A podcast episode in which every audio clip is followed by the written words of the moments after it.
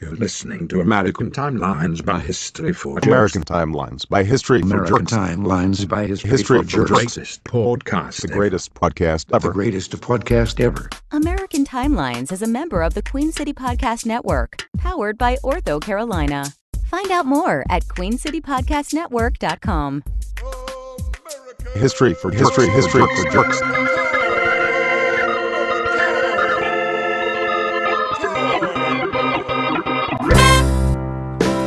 So now I'm obsessed with time. Come on, tell me about the time. History for History, History for Jerks. Tonight. Had the time of my life when the words all come down like blues on Tuesdays come down. Throw it Right? Let me try it again. Ladies and gentlemen, Just stop. It's not even funny. Rise out of your seats and be No. ready for the greatest American podcast in history. American No, that's not- Timeline. That's not what we're doing. Okay. It. Hold on. Let me start. Welcome, time heads, No. to episode 82 of Of American timelines. American Timelines. I'm Amy. and I am Nehemia Eastman, an American lawyer, banker, and politician from New Hampshire. I served as a member of the United States House of Representatives, the New Hampshire Senate, and the New Hampshire House of Rep- Representatives in the early 1800s. Is there anything that he did that w- would mention? I was the son of Ebenezer and Mary Butler. I attended the local academy in Gilmanton, Did he murder anybody? and then I read law with John Curtis Chamberlain, y'all. okay, that we're done. I I died of dysentery. in Okay. Farmington, New Hampshire Of in dysentery? 1856, and now I'm back to life. No, but I married Antris Barker, y'all. okay. All right. We had four kids. Okay. This My is brother-in-law was Levi Stop. Woodbury. Sorry, this is the podcast that gives you all the crazy, nostalgic, interesting things from the past, and we do it year by year. well, not everything's interesting. I think. No, a lot of stuff's stupid. You get mad at me about it, but we talk about That's pro true. wrestling sometimes. We haven't talked about pro wrestling in a while. I keep Thank forgetting to God look we're up in the pro wrestling. '60s. Well, I'll look up pro wrestlers that were born in the '60s. Last month, we last episode we talked about Cedric the Entertainer being born, mm-hmm. um, and now we left off in May of 1964. And before we get started here in May, I got a little silly thing from Weird Universe. Uh, Fifty students in one bed is the di- title of this. In May 1964, students in Wakefield College, England, attempted to, attempted to set a record for the most people piled in one bed. Oh, I bet there's a funny picture out there. Hoping to make it to 50 in a bed, they almost made it, but when they reached 47, a student at the bottom of the pile passed out, Oh no. blood gushing from his nose. Members of the audience intervened to save the young man, who later said, I thought I was being killed. Never again, thank you. What? And he probably said, I thought I was being killed. Never again, thank you. so th- The British? that's awful. So he survived that. Yeah. Wow. But they only got to 47. Can you imagine being on the bottom of a pile of 47 people? I feel like I've, I have been. I mean, c- s- just ser- seriously, sit there and for a minute and try to imagine that. I'm in it. Yes. One 1,000, All right. two 1,000. You made your point. three one thousand. I did make my point. Anyway, that's the weird of the news of 1964 for now. Um, also, I just want to add on the, another thing in the Carlos Summer debacle, the Carlos Summer saga. We just got off the phone with my mom. We called her to see if she remembered Yeah. if she had any information about Carlos Summer. If she remembers that, because I remember being a kid and she was like, "Oh, that was sweet." She had a hot take.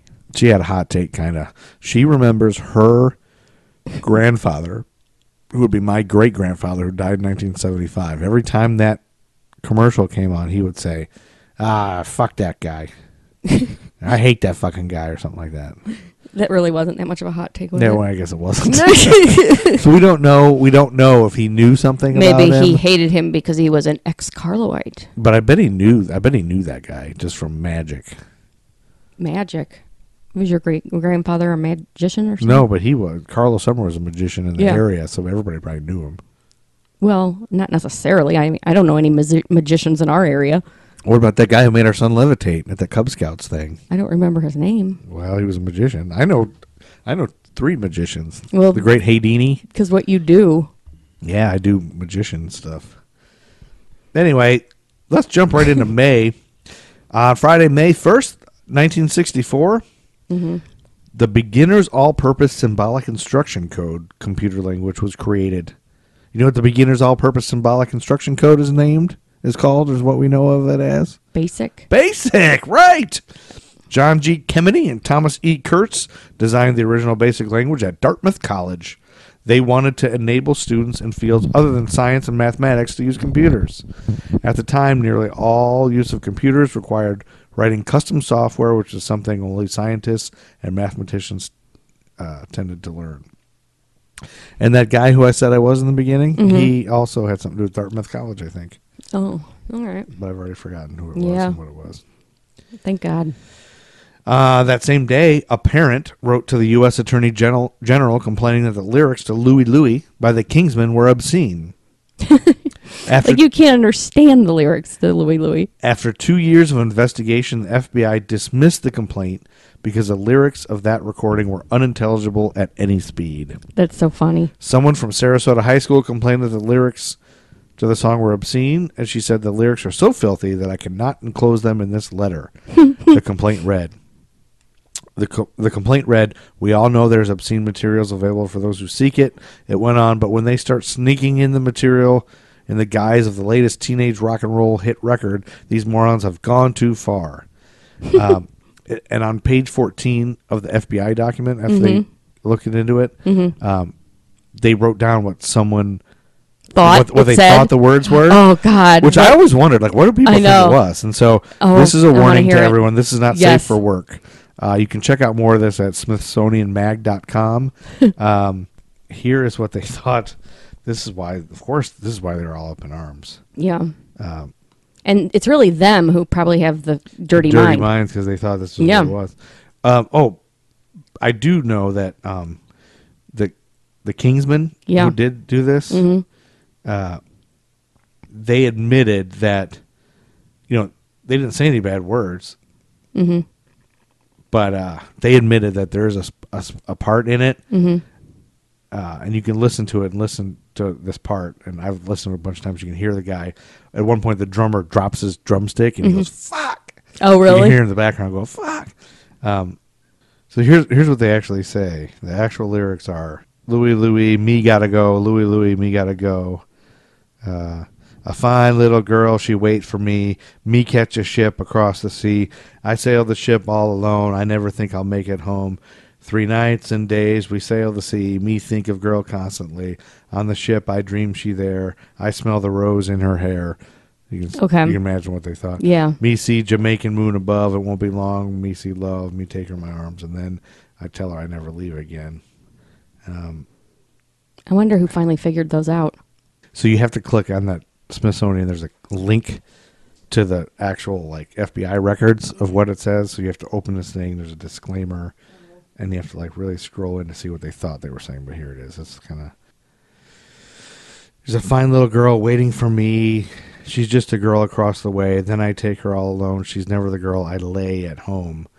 Tonight at ten, I'll lay her again we'll fuck your girl and by the way and on that chair i'll lay her there i felt my bone Jeez. in her hair What? She- that doesn't even make sense. she had a rag on i moved i moved shove it won't be long she'll slip it off i held her in my arms and then i told her i'd lay her again So that's what they th- thought they were yeah i saying. guess that's what they thought i thought it was worse than that something about in her something in her hair The bone in her hair. bone i put my bone in her hair like nobody puts a wiener in no, his that's hair. right. That doesn't make sense. and that's not yeah so that's why it's dumb yeah. that was thrown out because they said that's not what they were saying That's probably when they had to write the lyrics down. They probably, They probably they started probably didn't even writing have lyrics. them. Yeah. They probably just. well it was like a jamaican it was a remake of a jamaican song or Oh, something. okay, yeah, it was like a jamaican something like a re- reggae i kind can't of thing. remember yeah and then saturday may 2nd 1964 northern dancer wins the 90th running of the Kentucky Derby. Oh, okay. Northern Dancers winning time set a new Derby record, y'all. I didn't know we were going back to talking about the Kentucky Derby. Yeah, the jockey was Bill Hartack. All right. And then Monday, May 4th, 1964, the U.S. Congress named bourbon whiskey as the official national booze. It was recognized in 1964 by the U.S. Congress as a distinctive product, product of the United States.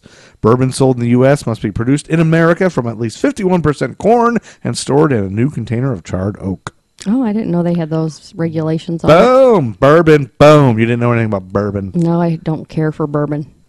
Remember when we went to that stand up where we got to have a drink, eight different, eight different drinks, and Yeah, I we- kept just giving them to you? Yeah, we went to a show called um, Thinking Drinkers in Edinburgh, Scotland, at the Fringe Festival. Yep. And it was these two guys doing a two man show about the history of different alcohols. And they would give you a sample. You'd be drinking it as they're telling you about the history of and it bourbon was and there was whiskey and gin. 10 of them or something. Uh, I don't know if there's ten. It was a Maybe lot. Five. There was beer, It was beer, whiskey, gin, wine. bourbon, and wine. I think. Was there wine? I don't think there was wine. Yeah, there was, I There think. was? I don't yeah, remember. I think. Anyway, it was a lot of alcohol. And I just kept giving you all it my came samples. as part of your ticket. It was great. yeah. And then on May 9th, 1964, it's a Saturday, we got a new number one song on the Billboard chart. Finally, it's not a Beatles song. Okay. It's the first one in a while that wasn't the Beatles. Yeah. It was this song was first sung by Carol Channing, who starred as Dolly Gallagher, Levi, in the original 1964 Broadway cast of Hello Dolly. Oh, hello, Dolly. The beginning of it sounded like the music it from uh, Texas Chainsaw Massacre a little bit. Really? Yeah. The be- at the beginning of that movie. In December of 1963, at the behest of his manager, Louis Armstrong made a demonstration recording of Hello Dolly for the song's publisher to use to promote the show. Hello Dolly opened on January 16, 64 at the St. James Theater in New York City, and it quickly became a major success. Uh, the same month, Cap Records released Armstrong's publishing demo as a commercial single. His version reached number one, ending the Beatles' streak of three consecutive number one hits in a row. Can't compete with Hello Dolly, I guess. No, I guess not. Uh, this song made Louis Armstrong the oldest artist to ever reach number one on the Hot 100. He Oh, was that's cool. 213 years old. when No, this- he was no, not. he wasn't. Um, in 1965, Armstrong performed the song on a German variety show with a musician and band leader Max Greger. This All won right. Grammy Award for Song of the Year in 1965, and Armstrong received a Grammy for Best Vocal Performance Male. Oh. He also performed the song with Barbara Streisand in the popular 1969 film Hello Dolly. Oh, I bet you can't wait to hear that version. I know who would would love it, Don McAllister. I think you would love it. beautiful Don McAllister, a fellow You I have know. told us how much you love Babs. I am a big Babs fan. Nat. Remember Nat jokes? Yes, they're awful. My suit that's not black nut. And then Saturday, May 16th, 1964, that song gets thrown off the number one charts by Mary Wells. Oh yeah, I know this one. This was recorded for the Motown label. My my guy. Yep. Written and produced by Smokey Robinson of The Miracles. This song is a woman's rejection of a sexual advance, an affirmation of her fidelity to her boyfriend, who is her ideal and with whom she is happy, Yep. despite his ordinary physique and looks. Together we stick together. I'll tell you from the start that can't be torn apart. At the session, the sessions for recording this, Mm-hmm. the musician musicians were having issues completing the intro. Mm-hmm. The musicians have been there all day and they were getting ready to leave. Keyboardist Earl Van Dyke would recall, "We were doing anything to get the hell out of that studio. We knew the producers didn't know nothing about no Canadian sunset. We figured the song would wind up in the trash anyway." When, Wel- Boom. when Wells recorded her vocal, she sang over the song's outro with a huskiness evoking the line delivery of Mae West. Wells would recall, I was only joking, but the producers said, keep it going, keep it going. My Guy became the biggest hit ever for Wells, Motown's first female star. Oh, sweet. How about that? How about that? How about that? Catch me outside. How about that? He's ideal as a matter of fact. That's enough. Saturday, May 30th, 1964. Did you know?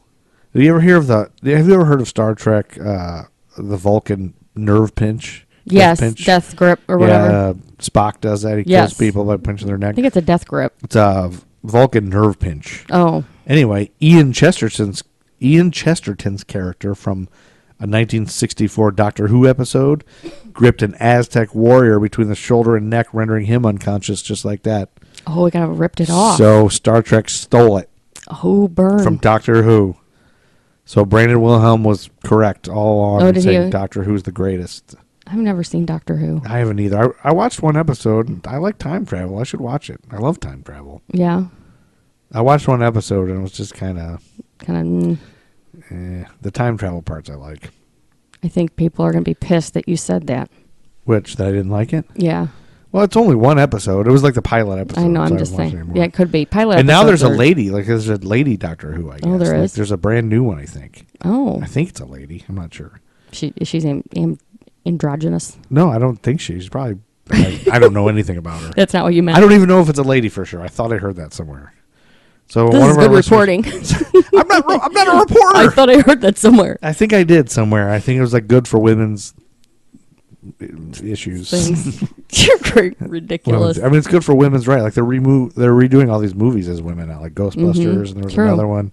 Anyway, Golden Girls. Saturday, May. Yeah, they should redo Golden Girls as women. See how that one goes. I bet that'd be good. Saturday, May thirtieth, nineteen Mm-hmm. Another number one song by the Beatles. They're back on top. They climb back onto the number one charts Take after everybody Mary else Wells. off. Yep, here they go.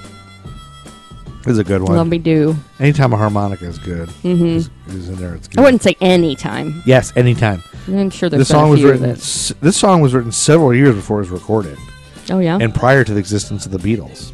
oh, This single features John Lennon's prominent harmonica playing, and duet vocals by him and Paul McCartney.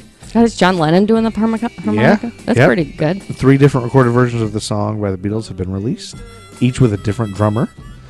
Love Me Do was primarily written by Paul in 1958 and 59 while truant from the, s- from school at age 16. Oh, John Lennon contributed the middle eight or bridge. The song was later credited to Lennon McCartney. Lennon said, Love Me Do was Paul's song. I do know he had the song around in Hamburg, even way, way before we were songwriters. McCartney said, Love Me Do was completely co written. It was just Lennon and McCartney sitting down without either of us having a particularly original idea. We loved doing it. It was a very interesting thing to try and learn to do to become songwriters. I think we eventually got so strong that we wrote so much through our formative period. Love Wow. Me Do was yeah, our they first did. hit. What a shitload. Yeah, they wrote a lot of shit together. Mm-hmm. And I, I'm convinced now. Uh, oh, there. Uh, well, let me say this real quick. Uh, the way they wrote, their practice at the time was to scribble songs in a school notebook, dreaming of stardom, always writing another Lennon McCartney original at the top of the page. But I'm convinced. Hmm. I bet people that have originals of that shit and have some money, buku yeah, dollars. Yeah. I don't you think the Beatles had to be sent here by aliens or be influenced like an aliens aliens must have come down, found them and wrote all those songs for them. I'd be like these are going to be hits. Like a human a human couldn't write that many hits. Yeah, sure they could. No they couldn't. Name one. The Beatles. Right, can't name another one cuz aliens made the Beatles. Beatles were aliens probably. Notice John Lennon's not around anymore? Alien. Oh yeah. What about uh Sticks? Uh, they're pretty good. and Bismarcky. Yep, true. That's it, though. Nobody else. No other Okay. humans could do that. Sticks, beetles, and Bismarcky are all aliens. Domore gato mista roboto. All right. You know they won't play it. Sticks won't play Domore gato. Why? Uh, Mr. Roboto. Why not? I don't know. But Is it a conspiracy? Dennis DeYoung is coming to Charlotte You can ask him. soon to the Performing Arts Center. Yeah. And I'm just keeping my fingers crossed that he will play Mr. Roboto. Well, if you meet him, you should ask him what the deal is. and then I will punch him if he doesn't play it. Domo oregato mista robot. You should seriously ask him. Say, is there a conspiracy about Mr. Roboto? Thank you very much, Mr. All right, we got it. Roboto. for helping me escape where I needed to thank All you. right, you're done. It's the best song ever. Mr. Roboto is by far the best song in American history. Everyone knows it. Saturday, June 6th, 1964. Nobody even knows what it's about. It's about a robot. And it does all the things that nobody wants to. It is. Yes. You were, we're Then why does he say I'm doing other Kilroy at the things end? that nobody. That's from like World I'm War Kilroy. One, World War One, or World War Two. Kilroy. One of the two World Well, Wars. why do the Beastie Boys uh, say? Um, uh, why do they sing uh, at the end of that one song? They sing uh, something to, and the forty Ali Baba and the forty thieves, Ali Baba and the forty thieves, Ali Baba and the forty thieves. Why do they yell that? The Beastie Boys are crazy It's a though. pirate song, I guess that's why. Anyway. Saturday, June sixth, 1964, we got another number one song, and this one's not the Beatles. The Dixie Cups. Oh yeah, Th- I used to teach my cousin Katie how to harmonize singing this this song. song? Yep. Teach me right now. So you sing the regular. Gonna get married. You sing. th- What? you- I can't remember what we used to do. Oh, okay. I'm not gonna do that. We're cutting this out. Anyway, this we're not cutting anything. This is written by Jeff Barry, Ellie Greenwich, and Phil Spector. Phil Before he murdered- Spector's an old motherfucker, isn't before he he? murdered somebody, yeah. And made famous by the Dixie Cups in 1964, spending three weeks at number one on the Billboard Hot 100. The song tells of the happiness and excitement the narrator feels on her wedding day. Duh. For she and her love are going to the Chapel of Love and will never be lonely anymore. Many other artists have recorded the song. Really? Yeah. This is the only version I ever hear. You've never heard the one by uh, Joan Jett? No. We've never heard the one by Duran Duran No. or Devo? Going to the chapel. Chapel of Love. Well, that's the B 52. Yeah. June 27th, 1964. Yeah. Peter and Gordon. We got another number one song written by Paul McCartney, but it's not a Beatles song. A World Without Love by Peter and Gordon. This was written by Paul McCartney. Written by Paul McCartney. Recorded by the British duo Peter and Gordon. Released it their sounds like first it was single. something from the Rushmore soundtrack or something. I don't know what that's supposed to mean. It's that kind of This music. was included on the duo's debut album in the UK and in the US on an album by the same name. Written by Paul McCartney, attributed to Lennon McCartney. McCartney wrote the song when he was 16 when he moved into the London home of his then girlfriend, Jane Asher. In 1963, sharing a room with her brother Peter Asher. Asher asked him if he could use the song after Asher and Gordon Waller had signed a recording contract. Oh. So he lived. This is the brother of his girlfriend at the time when he wrote this. okay. McCartney described John Lennon's reaction to the song. The funny first line always used to please John. Please lock me away. Yes, okay. I don't know. Lennon said of the song that he thinks it was resurrected from the past. I think he had that whole song before the Beatles. Uh, McCartney did not think the song was good enough for the Beatles, and as such, the song was never released by the Beatles. And the only known recording of the song by any member of the Beatles is the original demo of the song performed by McCartney, and, which is now on YouTube. Oh. And so you've heard that. So let's let me play the the YouTube Demo of the McCartney demo. singing it. Yeah, there's one that somebody recently found, Mm-hmm. and they put it on YouTube. That's pretty cool. Uh, Lock me away and don't allow the day here inside where I hide in my loneliness. I don't care what you say, I won't stay in a world without love. Cha-cha-cha-cha-cha. God, he's so Just 30 he's seconds. so talented, Yeah, just to do that. I mean- just to make up a song like that on the and spot. and he's so I don't know. His I love his voice is awesome, and he's but his Alien, alien, it's amazing. not human.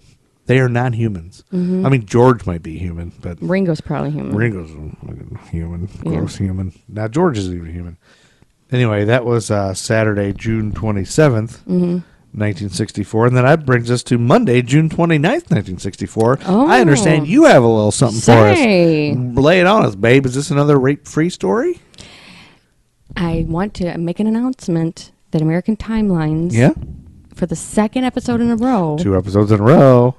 rape free. Rape free episode, y'all. Yes. Rape free. American Timelines is now rape free. Not necessarily incest free, Oh. uh, uh, however, but rape free. Can't have everything, honey. Is it, it's consensual incest? Y- You you just can't have everything, is all I'm saying. Now, double the incest. All right, so there was this. Um, this is the Candy M- Mosler. Candy Mosler, I think is how you say it. Candy Mosler's The uh, Candy Mosler. Candy Mosler murder case. Wait. I don't know what it's called. On June 29th, 1964, so you're saying this happened the same day NFL linebacker Pepper Johnson was born? Mm-hmm. So there was um, this man named Jacques Mosler. Okay. Jacques Mosler. I thought you said Candy Mosler. well, this is what the story is. I don't Okay. know what they call it. Jacques Mosler. He was the head of a $33 million banking loan and insurance empire. Boy, that's good work if you can get it. Yeah. So he um, had gone to work at an early age to support his mother after his father had died. Oh, that's a nice guy. and he started with being like a paper boy, then a car mechanic, then a salesman, and then a, went up, kept going up the chain, and then he went into financing. Aight. So he That goes right from car mechanic to financing. Mm-hmm. Right up the chain. In 1947, he was Yeah. divorcing his first wife, and he met Candace Weatherby Johnson. Candace Weatherby Johnson, y'all. She was- she came strolling into his life. She was busty, attractive. Oh, busty, attractive. She That's was all I a had former to- model. She's a blonde. She had Oh, blonde, she had, busty She, she model. talked like this. She had Oh, a real yeah. a southern accent. Like and she Dolly had a real Parton. high voice. Oh yeah, so, um, like Dolly Parton in uh, work. Uh, what, uh, nine to five. no, Dolly Parton was sassy in that. And she was. Yeah, She had kind of a quiet little. no, she, She was busty. I guess I so had the busty and the blonde. she was also a mother of two who was also getting a divorce. Oh well, perfect timing. So they got together, and it was they just he swept you know swept her swept off her feet off or her whatever, It was true magic love. and he was, um, you know, in his fifties at this time, Oh, and she was gross. thirty three. So Gross, there was a weird. significant age difference Eh, between them. Gross. But they got married. Fifties is gross. They got Just kidding. they got married the next year. Okay. They moved to Houston in 1950. Oh Got a ma- big mansion, wow, yeah, because he had money. and she He was quickly making it rain. she quickly became a key figure in Houston high society. Oh, she would because she's beautiful and busty. and she was like a charming hostess and she would entertain s- visiting celebrities If and you're busty and you got money, boom, nothing you charities can't do. and stuff Busty so money. in 1961 candy takes in her nephew melvin lane powers Melvin Lane Powers is her nephew. he's the son of her older sister elizabeth weatherby powers Elizabeth Weatherby Powers, y'all. He This- was this, is this- the nephew. he was all right? this brawny 20 year old All right, who had blown in from pontiac michigan where he had blown in. yeah he he had fallen in with a group of swindlers and had spent 90 days in jail for fraud Well, who hasn't fallen in with a group of swindlers? So he was still on probation when he showed up in Houston, direct, Right. and because his mom sent him there. Yeah, go. You're, I'm your going to aunt. send to your auntie and uncle in Bel Yep. Air, just like the it's like the Fresh Prince of Bel Air. It was, yeah. So think of this as Will Smith, and this is Aunt Viv. The, yes, think he's of it going to like live that the with. whole time. Think about this, and All then right, who? Um, Sergeant Al Powell, LAPD. so sister had hoped Plays Candy's Carl. wealth would help set her son straight. So the wealth would help sell them straight. That's what exactly what It Fresh happens in Prince's the mom Prince of- thought. Yeah. So Candy talked Jacques into giving the nephew a job at one of his um, financial firms So now it's more like secret of my success and letting him live with the family. yeah, this is So- kind of like secret of my success. Yeah, So they they got him new suits. They cleaned him up. they, and she's hot for him though. well in secret of my success. In um, 1962, Jacques suffered a respiratory infection, so Oh, he no. traveled alone to Europe for treatment. Oh, as you okay. I guess you and then would. he also started spending more time on Key Biscayne for the healthy ocean air. They had Wait. a uh, they had a condo in He started- Key Biscayne. he started what? He started going to Key Biscayne, Florida, for the healthy Oh, ocean air. that's a that's a place. yes. Key Biscayne. Yes. Okay. And so, um, meanwhile, back in Houston, Meanwhile, back in Houston, the sex started with the family members. yes, Can- Candy began to develop very close relationship with her nephew. Gross. And before long- it is Secret of My Success. They crossed the line. and became Brantley's her lovers. nephew. This is what Secret of My Success is based on, and Fresh Prince. They're blood related. Secret, Secret of My Success. That's Brantley is their nephew, and she Oh. So- wants to. She tries to bang him. So this is Secret of My Success meets Fresh Prince of Bel Air. All right, so Awesome. they awesome. it the, her, their relationship became an open secret around the house with the with the s- staff Gross. because remember this is a Weird. mansion. Yeah, it's a mansion. It's also, it's also Downton Abbey. And so finally, Right? one of Doesn't that the happen down household there? staff tells decides to tell Jacques what's Uh, going on. uh, one of the household staff that probably has ulterior motives. So, So like he- a, somebody's hot for Jacques. He tears through the house looking for her diary and finds it. and then he Because of course you ha- can't not write it all down. right, and then he read the diary and he s- found out all about this affair that was going on. Ah, incest. Bleh. So he goes to the Harris County DA to see he wants to bring criminal charges against Powers for breaking up his home. Okay. The authorities dissuaded him and they warned of the potential s- for scandalous publicity. Oh, you don't want to get here do this. That's gonna get all the papers, man. So he just fires Powers from his job and boots him from the mansion. You're fired. Then he goes to Europe. Oh, that makes He sense. eventually returned to the United Wait, States. who goes to Europe? Jacques or the nephew? The nephew. The nephew goes to Europe Yes. as you would when you get fired after banging your aunt. He then he eventually returned to the United States, but was too embarrassed to live in Houston. Yeah, I would be too if I was banging my aunt. No, this was I'm sorry. Oh, I No. accept your apology. Jacques went to Europe, Jacques went to Europe, and and, then he came back to the United States. he was too embarrassed. but was too embarrassed. I, yeah, when the way I his wrote it, I- wife I, banged- put he too many times. Okay. So he went to Europe, which makes more sense. Wanted to get away from that gross wife who banged her own. but he didn't want to. He didn't want to go back to Houston because of all the Because rumors. he had already. So he yeah. moves to the this um, condo at the Governor's Lodge apartment complex in Key Biscayne, Florida. Key Biscayne, Florida. So That makes me hungry for biscotti. you're weird. Okay, so their their relationship was strained, but neither Jacques nor Candy made moves to separate or divorce. Oh, they're still married, even though she's still Mm-hmm. in Houston and she's still banging her nephew. yeah. Gross. So they each had a, fi- should but stop. they each had a financial motivation not to, because the prenuptial said prenup. that if she sued for divorce, Yeah. she would receive only two hundred thousand dollars. And Jacques, That's not enough. Jacques knew she could get half of his fortune, which would have been like ha- five million dollars or something like that, if he if he sought the divorce. Oh boy. so they, they were locked in this legal and locked financial Mm-hmm. in this stand weird while she's banging her nephew. Gross. Gross. So even though Mel is no longer allowed in the mansion, he and Candy still get together in nightclubs and travel to beach resorts and ski lodges and stuff like that. Weird. So weird. So during these trips, um, he would often introduce Candy as his wife and claim she was a distant relation recovering from a bad marriage. With her financial backing, he started wait, selling. Wait, wait, wait. Who he who introduced her as his wife and a distant relative? uh, Mel he would introduce her as his wife and a distant relative, or a distant or relative. a distant sorry, relative. Gotcha. That makes more sense. sorry, sorry. That's okay. I accept your apology. So then he Everyone makes started. She mistakes. she gave him all this money, and he started selling trailer homes just south of Houston in Webster, all right. and got an apartment there, which was like their love nest. So then, in May of 1964, Yeah. she traveled to Key Biscayne with her daughter Rita and three of, of the four children she and Jacques had adopted. Oh, they the fourth adopted was a in bunch of summer camp. kids. Yeah, and so she's got three of the. Oh, four, and she already had four. and she has one daughter. She had a, I had a daughter. She had Yeah. a bunch of kids anyway. She, had She did four have a bunch of kids. So no one Or knows a the kid. nature of their relationship in Key Biscayne. But soon after she arrived, Candy began experiencing migraine headaches. She always said throughout her life that she had these bad migraine headaches. Now, now you are saying that as if you don't believe her. Well, she was a piece of work. Well, you're There's- banging your nephew. You're something. wrong There's with you. um, video of her, and she is just a piece There's of work. video of her. Yeah, coming out of the courthouse and stuff. But and uh, she looks like nuts or what? no, she's just she's just like a sh- Marilyn Monroe or something. Well, I thought you loved Marilyn Monroe. No, but in a bad way. In a in a banging your nephew kind of way.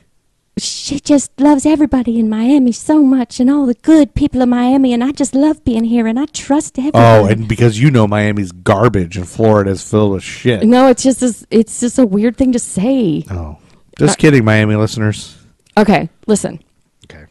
So three times she sought emergency treatment at a hospital, and each For what? for Oh, his her migraines. migraines, yeah. Each time she drove herself between 1 a.m. and dawn, and she Migraines would are bad. take the children with her and leave Jock at home Jacques in Florida. in Florida. Now she's in Florida. Okay. So on June 29th, which Oh. is the day we're we oh, are. you mean the same day that uh, composer Milenko Zykovic dies, yes. which means he might actually be Pepper Johnson reincarnated. Who's Pepper Johnson? Pepper Johnson's a linebacker that I said that was born Oh, that day. That's right. Okay. On June 29th, she loaded the children in the car again at 1 a.m. Load him up. So th- she said she had to mail some letters. So she drove to DuPont Plaza Hotel in Miami where she bought stamps and posted several letters Okay, that seems okay. at 1 a.m. Oh, well, who doesn't? with her kids. I sometimes mail letters at 1 a.m. with my kids. Then she went to the hospital for a migraine treatment. Well, she probably had a headache from all those stamps. All those kids. Well, licking those stamps and having a, all those kids Yep. breastfeed them all. In her two hours there, Candy reportedly received three phone calls from the same man at the nurse's station near the emergency room. Oh, that's weird. The caller was not Jacques Mosler, a nurse would later say. That's not Jock. No. It was probably the nephew she's banging. Back on Key Biscayne, Jacques' dog woke neighbors with ferocious barking at 1:30 a.m. Then this was followed by a series of thuds, muffled groans, and a strange man's voice. All at her house? Uh-huh. The noises were So, so, she left the hospital. No, no, she's gone. Neighbors are hearing this. Oh, neighbors are hearing this at her house. Yes. Muffled screams, dogs barking You get muffled while groans. she's at the hospital. and a Muffled strange groans. man's voice. The noises were so troubling that three neighbors went to Mosler's door to check on him. Their knock went unanswered, and they gave up and went home. But they still heard all the. There was just nothing? Or they Yeah, heard the there was dogs nothing bark- by that time when they went over there. Weird. So they didn't think to call the I wonder- police, I wonder even if though they there's a heard mur- groans and Well, screams well, and then whatever it's- else. it's- They, well, 911 didn't exist yet. yeah, and the- it was one in the it morning. was too much trouble to Well, you don't look call up the, police. There's probably nobody at the police in one That's in the true. morning. You know, I mean, there's nobody. We'll call them in the morning. yeah, Probably. maybe. So uh, Candy and the children returned at 4:30 a.m. Oh, that's late Found or early. found Jacques' dead body in the living room and called the police. Wait, Jacques dead? I didn't see that coming. Yes. So Poor Jacques Strap. Mel, um, m- uh, on the scene, police described Candy as strangely unemotional. Well, uh, you would be if you just murdered somebody. Jacques' b- body was a bloody mess. He had 39 stab wounds in what police theorized was not an average murder, but a vengeance killing with passion involved. How many stab wounds? 39 That's that's one too many. overkill That's one too many in my opinion. with a se- 38 just fine. one Thirty-nine. That's not with a okay. seeming emotional or sexual connection between the attacker and the victim. A suspicion naturally fell on Candy and Mel. Yeah, cheating. What are and you you incest. trying to reach your water? Yeah. Oh my god. You're going to knock it over. Jesus. Thank you. All right. Sorry, I was thirsty. anyway, Anyway, Um, anyway. cops also discovered that Jacques left a record of his wife's affairs in his own diary. Ah, yeah. One Got her. entry Got her. One entry stated ominously of Candy and Mel, if they don't kill me first, I'll have to kill them. They don't kill me first. I'll have to kill them. That's not more ominous than the way you said it. Um, s- so then the police find out that Mel was seen um, at a, a nearby. Mel wasn't supposed to be in Florida. No, he was. But they supposed found to out be he in was. Houston. Oh, so now we know he did it. And he was seen at the Holiday Inn nearby, a cou- like hours before the murder. Nobody stays at Holiday Inn if they're not murdering somebody. Then he drove one of. Then a couple hours after the murder, they found one of Mosler's cars at Yeah. the airport. oh, and, obvious. and he yep. flew. He had flown back to Houston. Yep. He did it. And with then- their car, Yeah, and and so escaped with their car. Well, they found and they found blood spatter in or blood stains in the car that was at the airport. Well, that doesn't mean anything. Sometimes people have Blood in their car? unexpected Unexpected Bleeding. bleeding in the car. Um, Yeah. So on the day of Jacques Mosler's funeral, Florida authorities issued a warrant charging Mel Powers with his murder. Mel Powers did it. Texas Rangers picked up Mel up that afternoon. It's weird that a whole baseball team would pick him up. So the evidence was mostly circumstantial, but it was pretty strong Circumcision? be- because he was he had fingerprints um, his fingerprints were also found in Mosler's apartment. Gross fingerprints. Gross greasy fingerprints. Well, and he would never Yeah, have he been wasn't in, supposed he, to be there. He would never have been in there because this was he. They didn't have that apartment until after he had been kicked out of the house and everything. And, yeah, and he wouldn't have been there before. Yeah, he- so they know it's him. And he and back then you didn't need you didn't probably use your name to fly. They probably had no records No, they yeah. I because don't- you didn't give a name. You just got on a plane like a bus, probably. probably. I don't know. I just made that up. but that it, might be the would be case. mind blowing if it was true. So anyway, um, Mind-blowing. so they um, also there was I know a guy um, named Larry Orr who used to smoke weed on airplanes. there's a car similar to the one seen drive driven from the murder scene. The car at the airport was one similar to the one- one that was seen dri- being driven from the murder scene. Gotcha. The same day Pepper Johnson was born. Blood stains matching Mosler's blood were also found in that car. So Yep. There you go. it- they didn't have DNA, but they could do blood typing. And Yeah. it was matched it. Matched him. Type O positive. Also, fairly fresh blood was found on clothes Powers was wearing when he returned from fairly Houston. fresh blood. But the blood could not be identified. What if he was like covered in blood on an airplane? Just covered. No, no, No. don't mind me. It also seemed convenient that while Mosler was being killed, his wife happened to be out with the children in the middle of the night.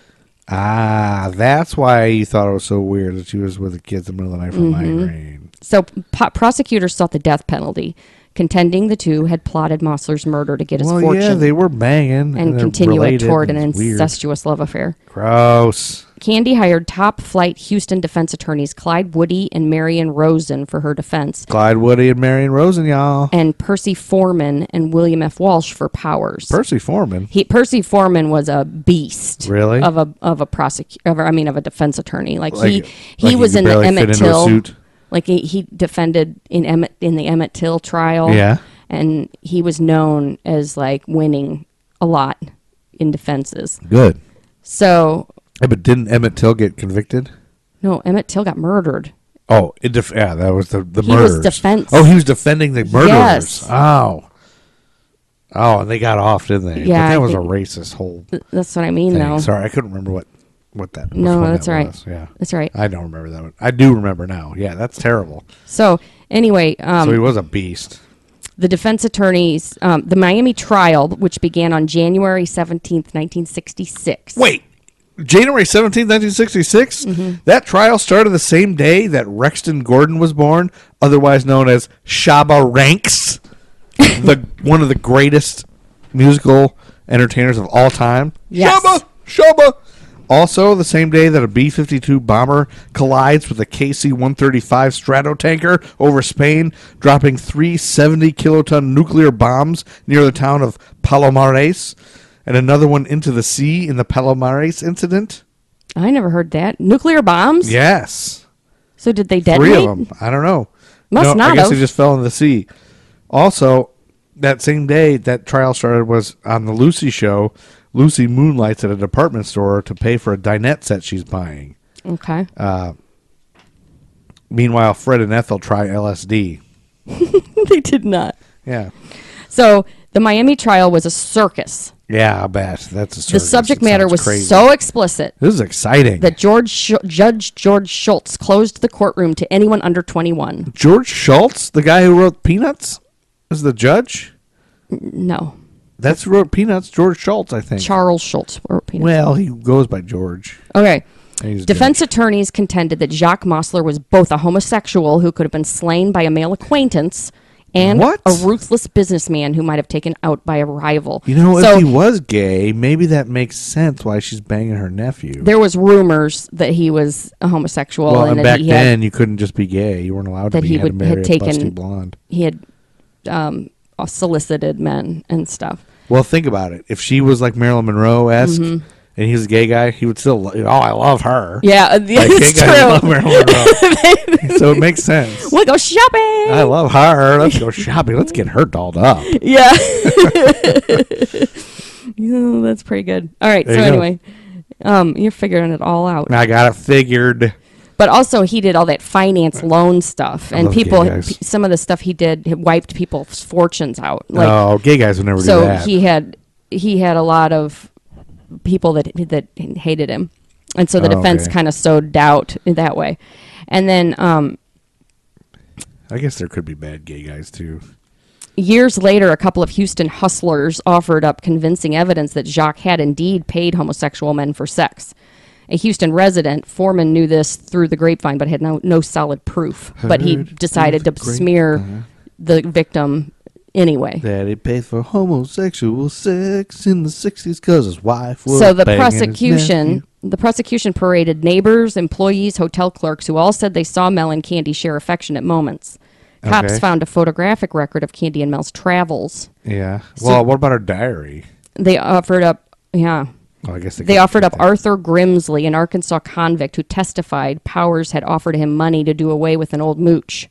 I'm Arthur Grimsley. Bill Frank Mulvey, a Texas convict serving time for theft, testified that Candy gave him a $7,000 down payment in 1962 to kill, kill her husband. Oh, yeah, I believe that guy. Well, they, 100%. that's the thing is that the the state drug all these co- ex, these people All in these jail scumbags, yeah. in to say that they I believe every last one of them scumbags.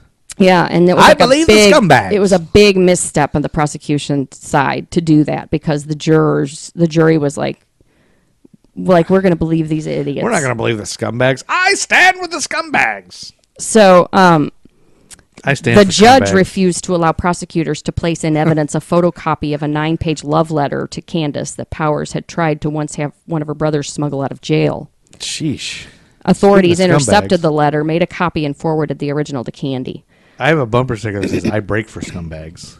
So she would play to the crowd. She Okay. was like Oh, eating it up. She loved the attention. Hardly a day passed without an interruption because of one of Candy's medical episodes she Oh, would have in the yeah. courtroom. Oh, yeah. She would have nausea, fainting spells, migraine, Awesome. headaches, and the occasional upset stomach. Once Is it nausea or is it nausea?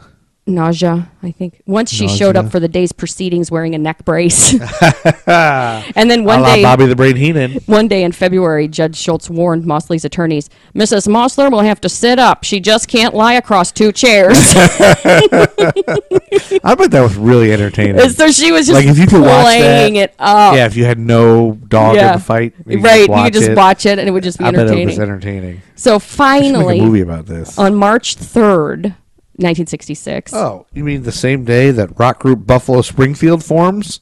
Oh, I with love Buffalo Steven Springfield. Stills and Neil Young. Also, the same day that WRFT, uh, TV channel 27, Roanoke, Virginia, begins broadcasting. Yes, that You day. mean the same day that a tornado hit Jackson, Mississippi, three minutes after its first sighting and 57 people died? yes, that day. That day. What After happened? 33 days of tri- trial, closing arguments began. Oh, wait. The closing argument began the same day that Mona McCluskey is on NBC. It's about a beautiful Hollywood actress who's the star of the show, marries an Air Force sergeant who insists that they live on the little amount of money he makes and not the thousands of dollars a week that she makes, Mm-hmm. starring Juliette Prowse, and Denny Miller, and Bartlett Robinson that same day? Yes. Oh.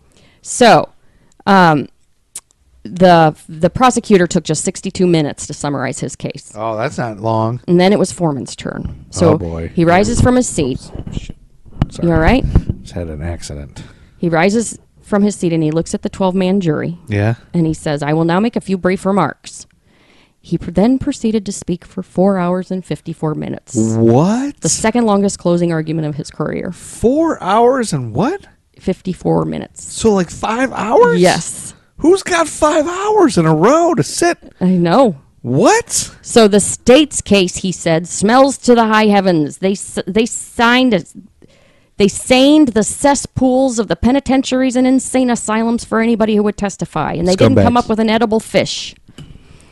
So at one point, Foreman compared police and prosecutors with the buzzards that circle the county courthouse in the winter, and painted Mosler as a ruthless financier hated by thousands and a sexual deviant who slept with an axe at his bedside to protect him from his enemies Well, I do that.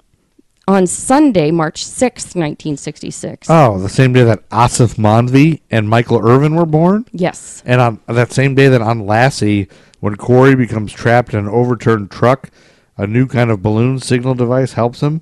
It's Lassie, however, who comes to the rescue. Mm-hmm. And then after Lassie rescues him, Lassie dry humps a stuffed animal after No. sniffing an old man's crotch. None of that happened. All right. Um, on Sunday, March 6th, 1966. After Oh, the same 16, day that stop Asa it. Mondi- stop sorry. it. After 16 hours and 33 minutes Yeah. and almost four days of deliberations, Yes. the jury reached a verdict. Oh my gosh, I'm on the edge of my seat. Not guilty.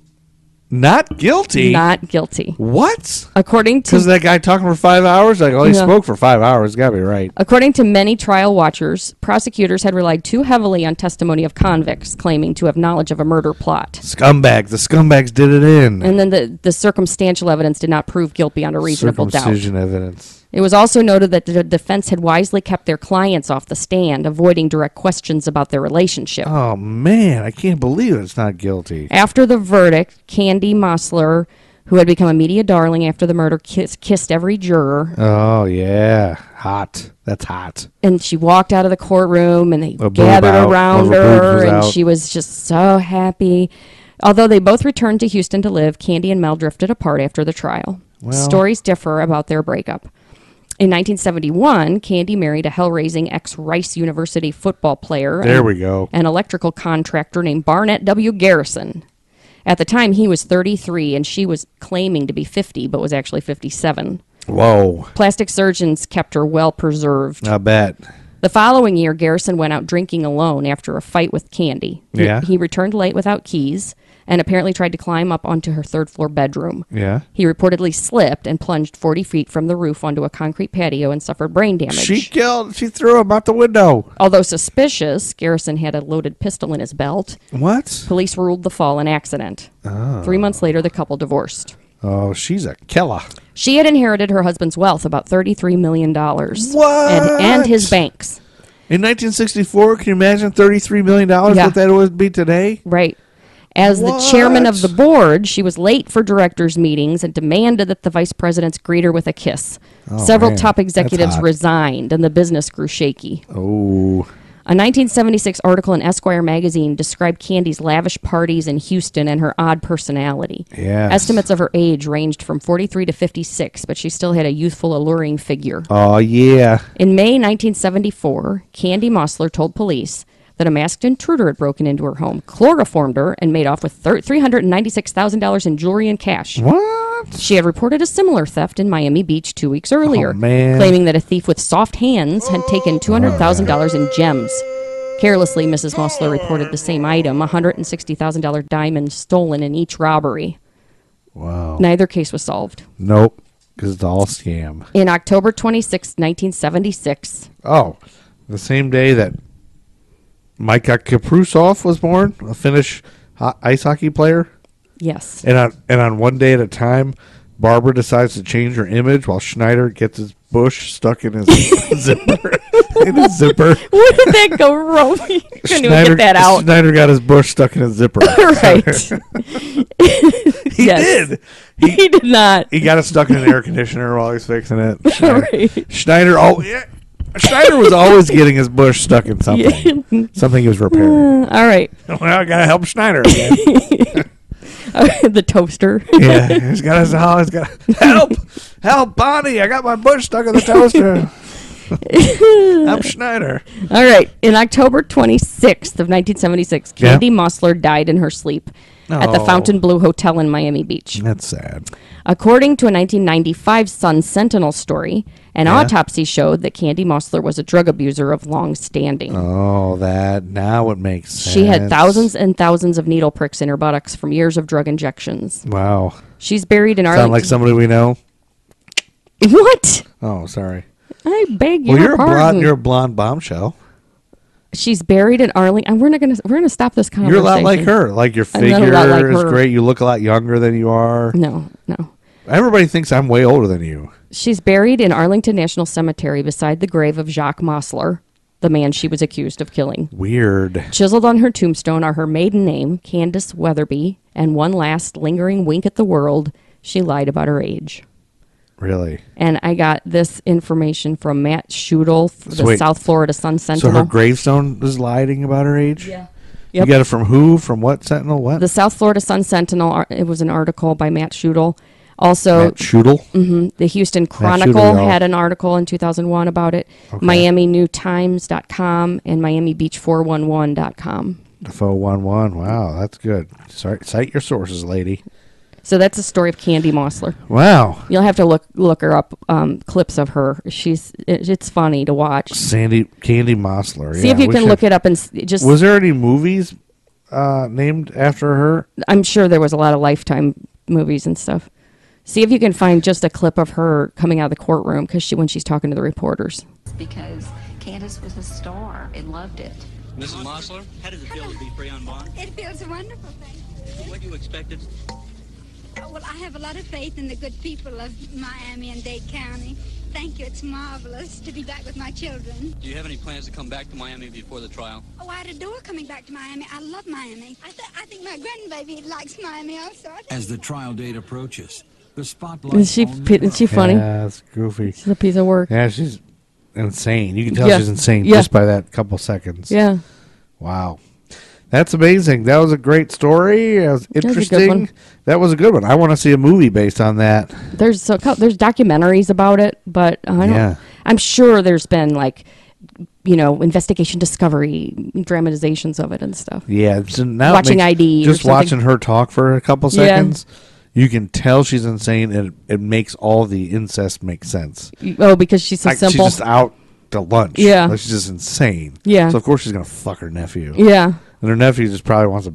He's like bang her. 19, Yeah. and yeah, he was this giant burly guy too. Yeah, giant burly guys fuck their ants. I don't know what that means. Anyway, thanks for listening, time heads.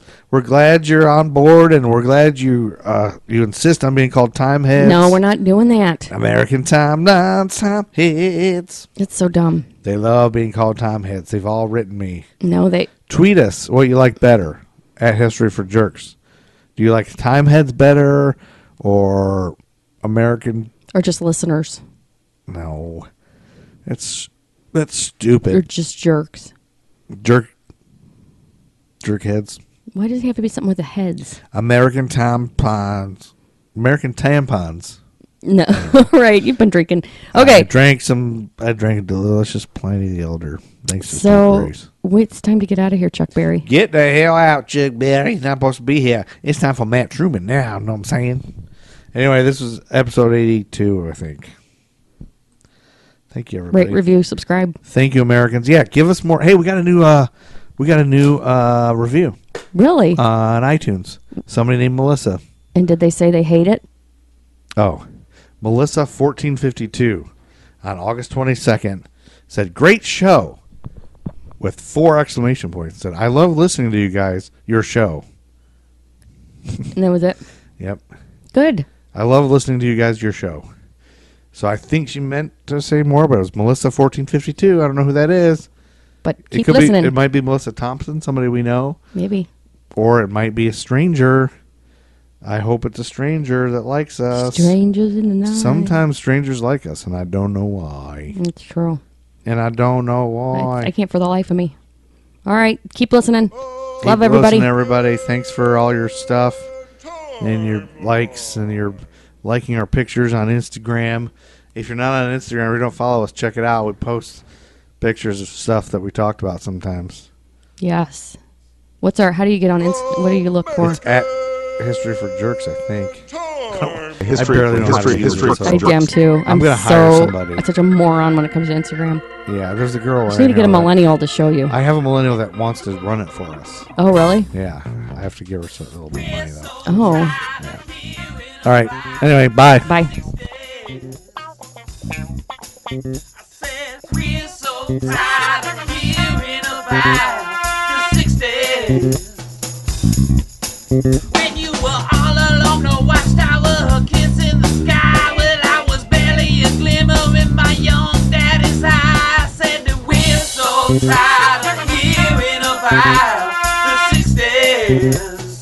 One more time, I said we're so tired of hearing about the 60s. Well, make me shut my mouth. The greatest podcast ever. The greatest podcast ever. American Timelines is a member of the Queen City Podcast Network, powered by Ortho Carolina. Find out more at queencitypodcastnetwork.com. History for jerks. History for history for history for History for jerks.